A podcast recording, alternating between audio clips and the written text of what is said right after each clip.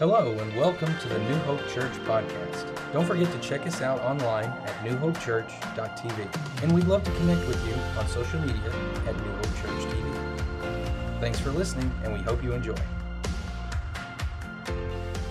All right, I want to welcome you to New Hope Church and, and all of our campuses. Welcome. Uh, had somebody ask me on social media uh, just yesterday what level of Jumanji we're on now. Doesn't, doesn't it feel like it? I mean, it has been a very cold, very difficult week for a lot of people. Just so you know, just, I don't know, I just feel like I need to keep you in the know here, but all of our campuses, uh, all four in the Houston area, lost power and all had pipes freeze up, all had uh, busted pipes at all of our campuses. And so our team has really been working overtime, literally overtime, to get all the campuses ready to go for today. Uh, there's still some issues at campuses, but they've done bypasses. And uh, even at our Webster campus right now, there's a shut-off valve that's in front of the church on a building like this. You know, it goes uh, out of the ground like this. It was spraying water about 12 feet in the air. And, and so uh, what's the answer? What's the answer? Duct tape, duct tape. So duct tape that thing. And... And I just said, just fix it. Just do something to get us by because we're having church. So if you don't mind, give it up for the team that's been working overtime to get us in church today. Now, contrary, and I know we got people joining us from online from all over, and, and, and a lot of people up north think that we're wimps because we can't take the cold weather. But it's not true, is it? It's not true because I grew up in Indiana and we had very cold temperatures, but the heat was on, okay? So there's a difference. There's a difference between being in cold weather and not having heat and being in cold weather and having heat. So uh, just keep it to yourself, people up north online right now. Keep it to yourself. The, the issue in our area was compounded by the fact that we did not have power. And so, for a lot of people, it was a very, very difficult week. And, and I want the campus pastors at all of our campuses just to watch. I'm going to ask a couple questions. And even in the prayer time, guys, watch because I'm going to ask a question. But uh, my first question, by show of hands, how many of you lost power? How many of you lost power? Wow. How many of you uh, had pipes bust in your home? Okay, okay, about maybe a quarter of that amount that lost power. Um, so here's the deal. Um, I was praying on the way to church today, Lord, you know, what are we supposed to do? Because supplies are in short supply, okay? The, the equipment needed to fix people's homes.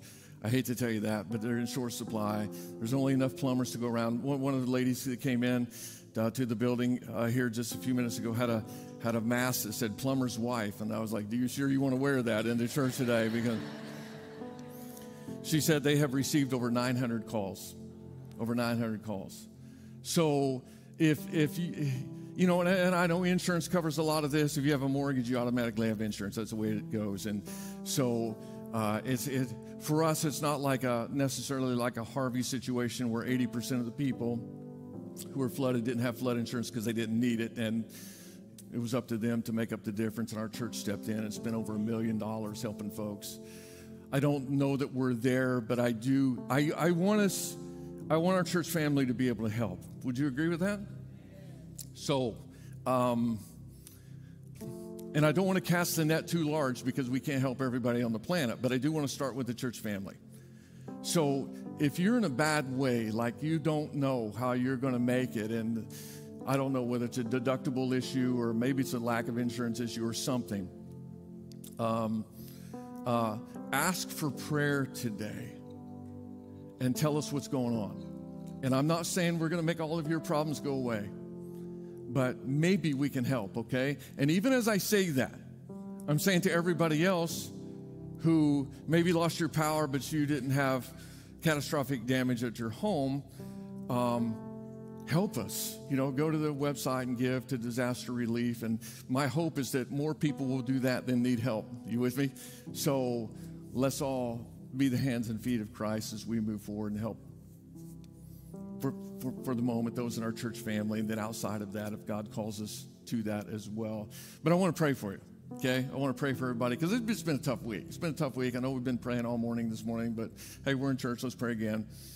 So, if you don't mind, bow your heads, close your eyes. Heavenly Father, it's been difficult. very difficult for a lot of people. A lot of people are struggling, Lord. And I just pray for our beautiful church family, God, that if there are if there are folks with us right now or who are joining us online that are uh, on the verge of maybe kind of giving up, they just, you know, the pandemic is one hit, losing, uh, if they had a business, losing their business or whatever, another blow. And then here comes this and damage in the house, and it just, Lord, just feels like we've been taking a lot of hits. But uh, I pray that today you give them the strength of endurance that comes through their faith. I pray that you give it to them today, God. And I pray that they will endure because we must endure, because we got no other choice, first of all, Lord. But this is what you've called us to. You've called us to have holy grit in our lives and big faith that no matter what we walk into, that you're gonna you're gonna help us to walk through it. You're gonna be with us. And so, Lord, do what only you can do. I pray that you help our church family uh, to be discerning and to know what it is exactly that we should do. And uh, in the meantime, Lord, continue to watch over us. Thank you for getting us to the other side of this, Lord. Better days ahead. That's what we're praying, Lord. And I pray all this in your son's name. And all the people said, Okay, so uh, give. And also, I'll remind you at the end, uh, and the campus pastors will remind you to, to text the word prayer to 642 123. We'll put that up on the screen at the end. And, and then we can figure out who is really, really hurting, all right?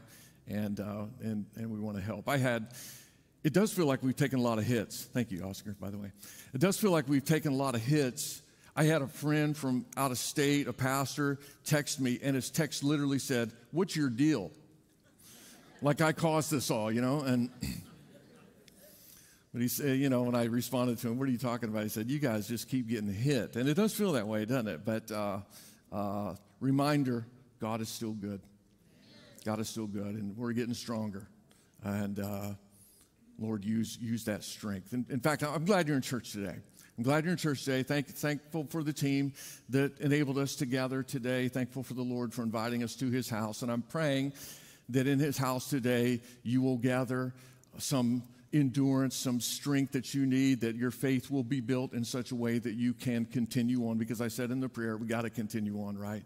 There's no other choice. So let's get strong in the Lord. Okay, last week we began this series, Finding Hope in the Last Words of Jesus. These are uh, this is a reference to the last seven statements that Jesus spoke while he was on the cross, or the seven statements that Jesus spoke while he was on the cross. And this series takes us right up to Easter when we celebrate his resurrection. But before we get there, we're not going to talk about the resurrection as much. We're going to talk about, we're going to focus on the cross and the, and the price that he paid there and the words that he spoke while hanging on the cross. And it, is pretty significant. It's pretty remarkable that as Jesus was literally dying, he was carefully choosing his words, showing us who he is and showing us his heart. And today we're going to be in Luke chapter 23 again for most of this sermon today. Uh, but first, what I want to do is I want to remind you of the first statement of Jesus when he was hanging on the cross. And we're going to do a short review every single every single week as we go through this series because what I'm hoping is that these seven statements get rooted in your heart. Because I know this if, if the words of Jesus get rooted in your heart, then He's going to help your faith to grow. And I want you to grow and be stronger. Okay, so Luke chapter 23, this is a review from last week. Uh, First statement of Jesus from the cross Father, forgive them, for they do not know what they are doing. Would you please, at all of our campuses, read this out loud with me, please? Father, forgive them, for they do not know what they are doing. Okay, so he's put on the cross. Very first thing comes out of his mouth is a prayer for sinners. Now, what we're going to do is we're going to continue in this same text in Luke chapter 23, which is actually a good lead in for where we're going to end up today.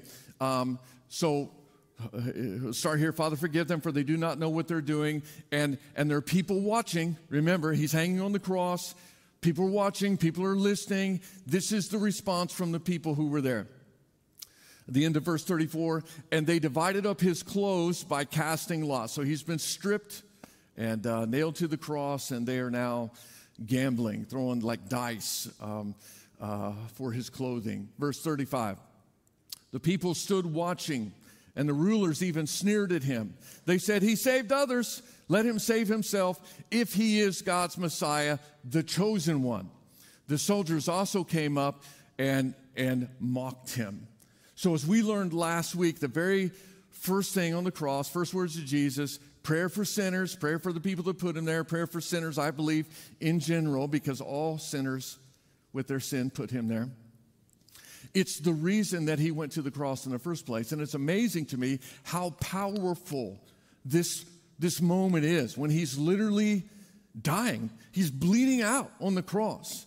And his first thought is not for himself, it's for the salvation of sinners. Sinners like me. And sinners like, you, you want to get in on this? Okay, like you and, and all of us, right? So, um, something we read in the text last week as well was that he was crucified between two criminals. Two criminals, that's why there's three crosses in uh, the depiction of, uh, of Calvary and this particular day. So we got three crosses uh, on either side of Jesus. And with that thought in mind of those other two crosses, I want to flow into our text for this week and the second statement of Jesus from the cross. So we'll get to that second statement in just a moment. But verse 36, the soldiers uh, also came up and mocked him. Now we go to verse 38. There was a written notice above him which read, This is the King of the Jews, in a mocking way. It said this This is the King of the Jews. And I want you to re- remember the concept of a king here, okay? Because we're going to come back to this a few times today. Verse 39 One of the criminals who hung there hurled insults at him. Aren't you the Messiah? Save yourself and us. But the other criminal rebuked the other criminal. Don't you fear God, he said, since you are already under, since you're under the same sentence. We are punished justly, for we are getting what our deeds deserve, but this man has done what? Nothing wrong. So, by the way, in other passages of Scripture and in other translations, these guys are called robbers or thieves. Uh, in my study, I saw somebody claiming that this was all fictional. This was all fictional, the exchange and all that's happening there, and who these guys were, because they said Rome did not execute low level criminals like thieves or robbers. Well, let me just answer that real quick. The fact that Jesus was crucified kind of blows, blows the theory that you have to be guilty of anything to, to be crucified because he had done nothing, he had done nothing wrong. And not only that, one of the criminals said, We are here justly. By his own admission, he says, We are getting what our crimes deserve. This is just payment.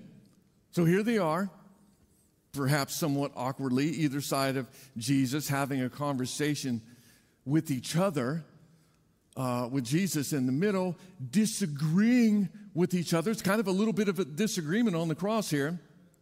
And the one who said that Jesus has done nothing wrong. Stop mocking him. Don't you fear God?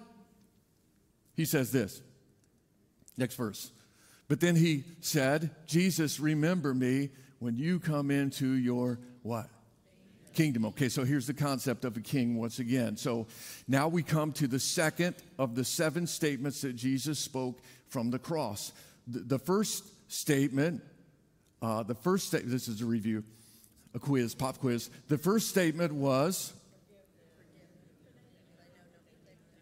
okay, I don't know if Jesus mumbled, but um, I feel like a lot of you got that right, okay, but let's say it out loud together. Father, forgive them, for they do not know what they are doing. And then, and then now comes the second statement of Jesus. Remember, the, the criminal had just said, Jesus, remember me when you come into your kingdom. So he's admitted that he's deserving of what's happening to him at that moment. He says, Jesus, remember me when you come into your kingdom. Verse 43 Jesus answered him, Truly I tell you, today, today you're going to be with me in paradise. Lord, thank you. Thank you for that right there. Thank you for your prayer for sinners, and thank you for this right here. And teach us, Lord, from your word today. I want to show you a couple things from the text today, and these are uh, lessons from a criminal's conversion. And the first thing that I want to share with you is it's never too late. It's never too late until it is. Until it is. Just being honest. I'm preaching today, all right? So, two criminals, both suffering unspeakable pain, and in their pain, they both made a choice. And actually, it's the same choice that you and I have. Uh, when we're in pain, we can rail against God and we can say, Why are you doing this? Why are you allowing this to happen? If you're so powerful, like people say you are, and if you're so loving, like you claim in your word, then why am I in this painful situation? We can do that.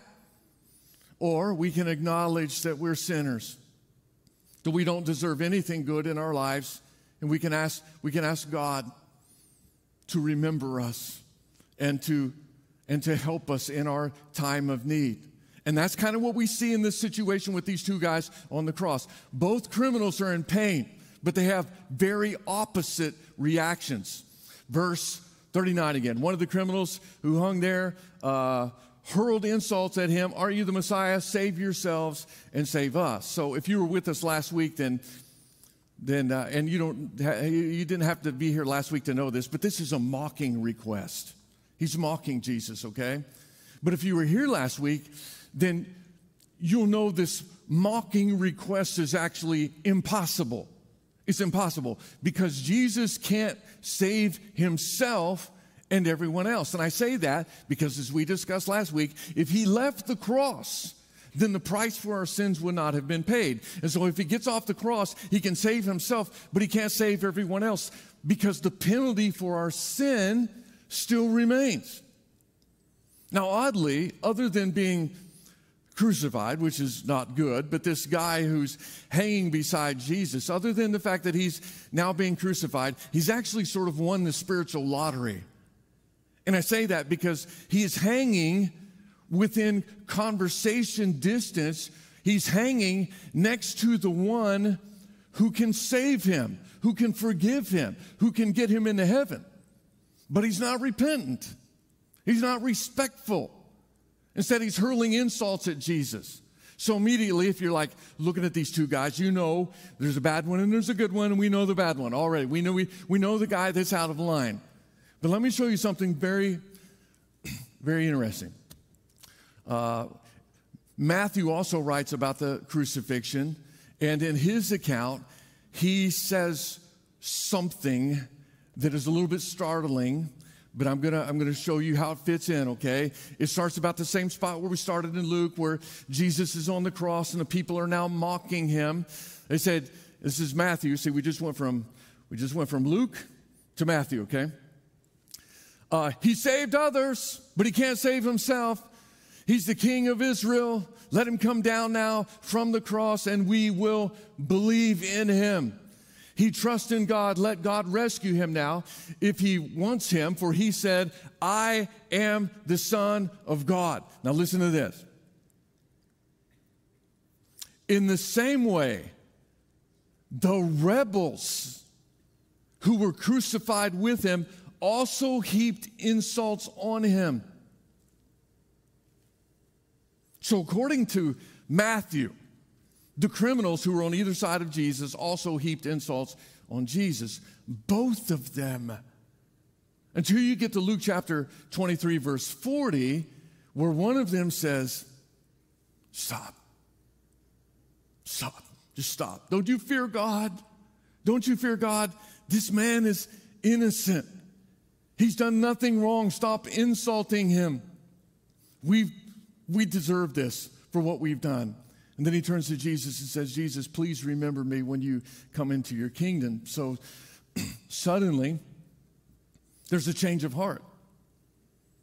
So, what's, what happened? What happened? What gave him this change of heart? Well, the only thing that has happened that we know from Scripture between the time where he's heaping insults on Jesus to the time where he's confessing his guilt and his sin and asking Jesus to save him and remember him in his kingdom, the only thing that happened in between is this.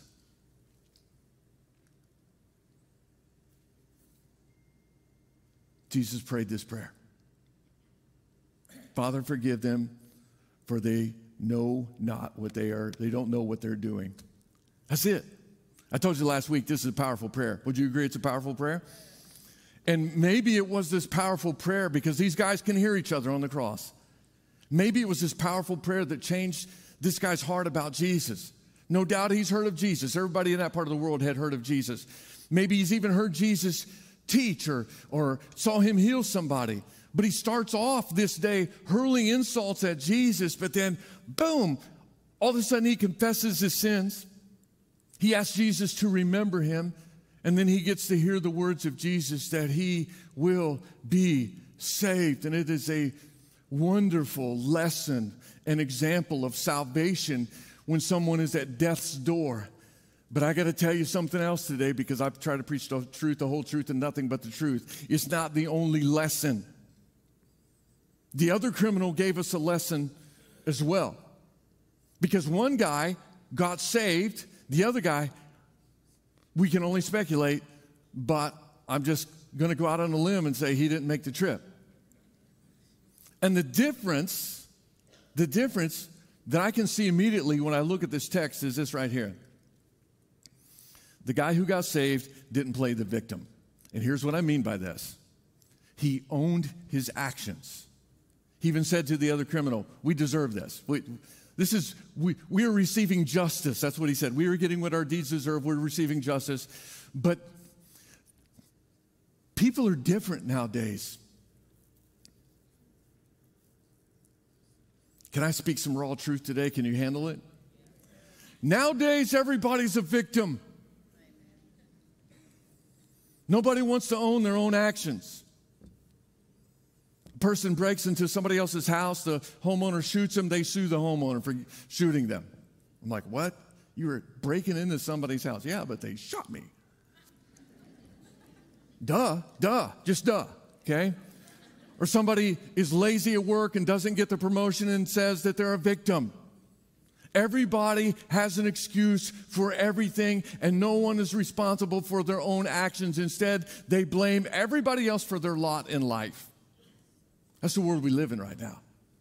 Let me give you a couple of things about the victim mentality that hurts people in life in general, but will hurt us spiritually. And that's why I want to talk about it right now. First of all, a person with a victim mentality just gets stuck. They get stuck in life in self pity. And once they get stuck in this, uh, this cycle of self pity, Nothing ever changes. Life will not get any better as long as they have this victim mentality. Why? Because since they believe that everything that happens to them is somebody else's fault and somebody else's responsibility, it means that what they've done is they've given away their own personal responsibility to everybody else. And I know enough about life to know this. You're in trouble if you're depending on other people to do for you what God wanted you to do for yourself. You can sue other people. You can demand that other people fix your life. You can blame other people for your lot in life, or you can get up and, with God's help, get it done, right? But.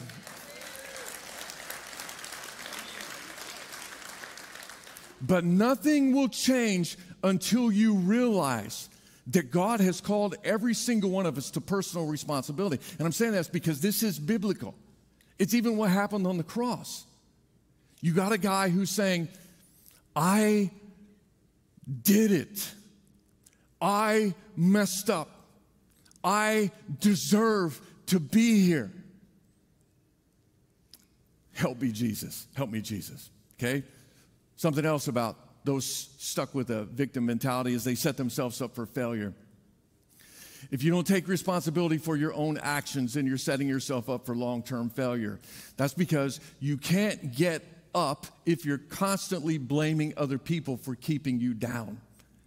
And spiritually, this is so important. It's so important.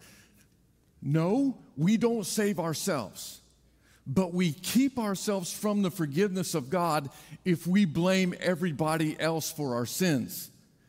If we don't take personal responsibility for our actions, if we don't admit that we've sinned and we need to be saved.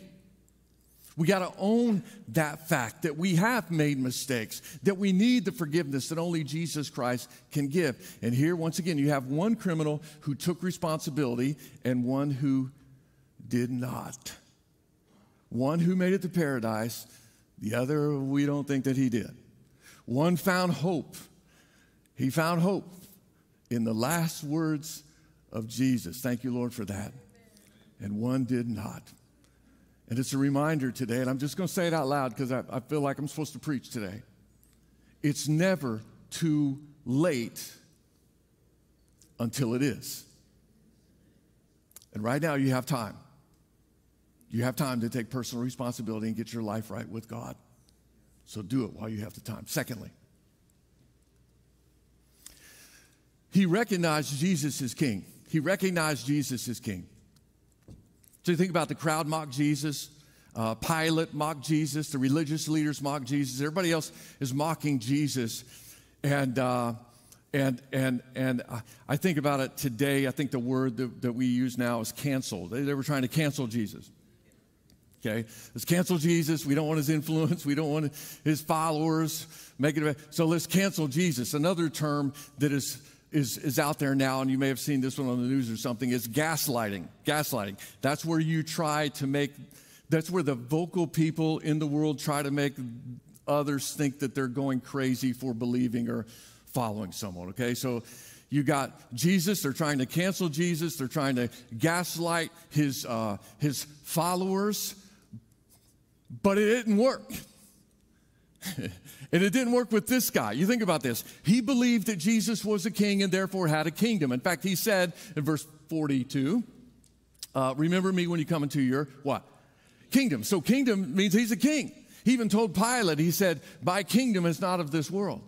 And it's a pretty powerful moment because because you're, you're there on the cross next to Jesus and everyone's yelling curses at him and people are mocking him. He's been executed just like you. It would be pretty easy to not believe that he is a, he's a king, but this guy believed. Now you think about it, a king has authority, a king has power, but here's the king hanging on a cross. And, and just so you know, this, this king angle had been the angle that the soldiers had used to mock Jesus as they prepared him for execution. Back to Matthew chapter 27 again. Then the governor's soldiers took Jesus into the praetorium and gathered the whole company of soldiers around him. So he's got a lot of soldiers around him. They stripped him down and put a scarlet robe on him, which would make him look more like a king, and then twisted together a crown of thorns and set it on his head. They put a staff in his right hand uh, as a scepter is what they're doing. So he's got the robe, the, the kingly robe on, the, the scepter, the crown. And then they knelt in front of him and they mocked him. Hail, King of the Jews, they said. They spit on him. And they took the staff and they struck him on the head again and again. Not a pretty picture. Verse 31. After they had mocked him, they took off the robe and put his own clothes on him. So they put his clothes back on him, and then they led him away to crucify him. And now here he is hanging on the cross. He's got the mocking sign above him, King of the Jews. He's got a crown of thorns that has now been mashed down into his skin on his head. The whole government the, the religious leaders, everyone is mocking him as a king. They're like, he's, he's fake. He's not really a king, but we're going to mock him because, you know, some people think he is. And the criminal, while all this is taking place, has this Holy Spirit of God moment where he says, I believe he is the king. I believe he is the king. Hey, I don't know if you know this. But uh, for those of you who've been in our church for a long time, you probably caught on or heard me talk about it. But at all of our campuses, especially if this is your first time, at all of our campuses, uh, for, for Houston area campuses, we have on the front door, it's usually the front door of each campus, we have a crown of thorns, okay? It looks a lot like this. A little different at each campus. I think Alvin has a cedar, cedar right there, which is awesome. And Webster's may not be this big, and Friendswood's is even bigger than this, but um, they're kind of artsy, so maybe you've walked in and you didn't even realize that that's what it was supposed to be. But the, the crown of thorns over the doorway is supposed to be, and, and I'm going to help you with this to remember this, it's a reminder of a couple of different things. One is this we get to be in God's family. So we pass under it when we come into church.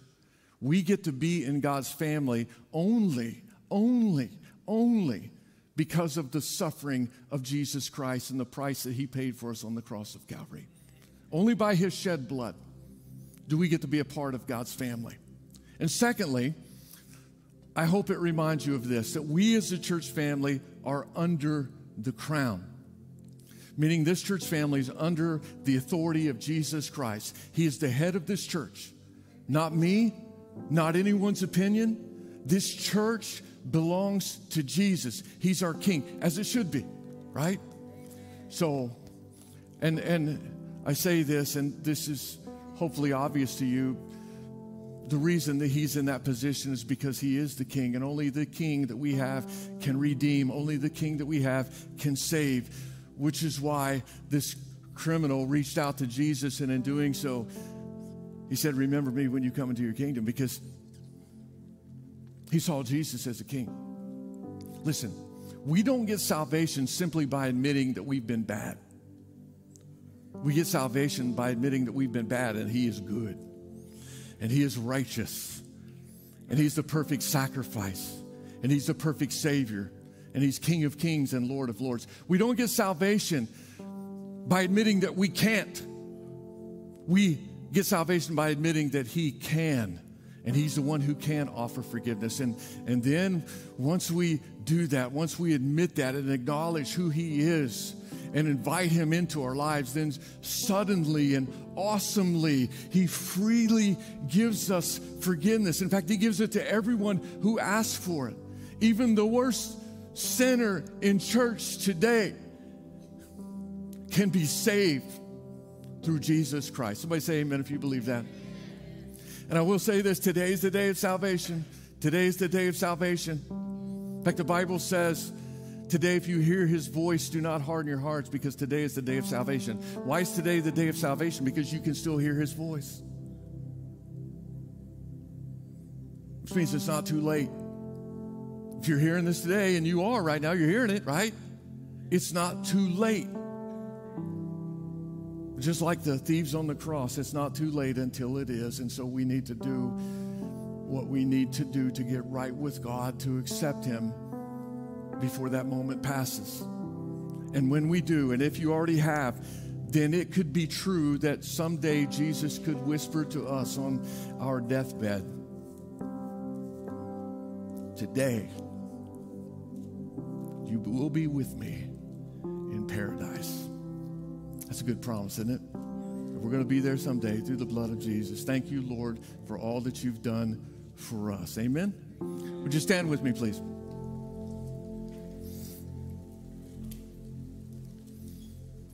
So, as stated earlier, um, here's the here's the the, the prayer number. Uh, just text that word prayer to six four two one two three if you're uh, thinking about making a decision for Christ today. We want to know that. We want to hear from you. We want to help you. So there are people waiting for you right now.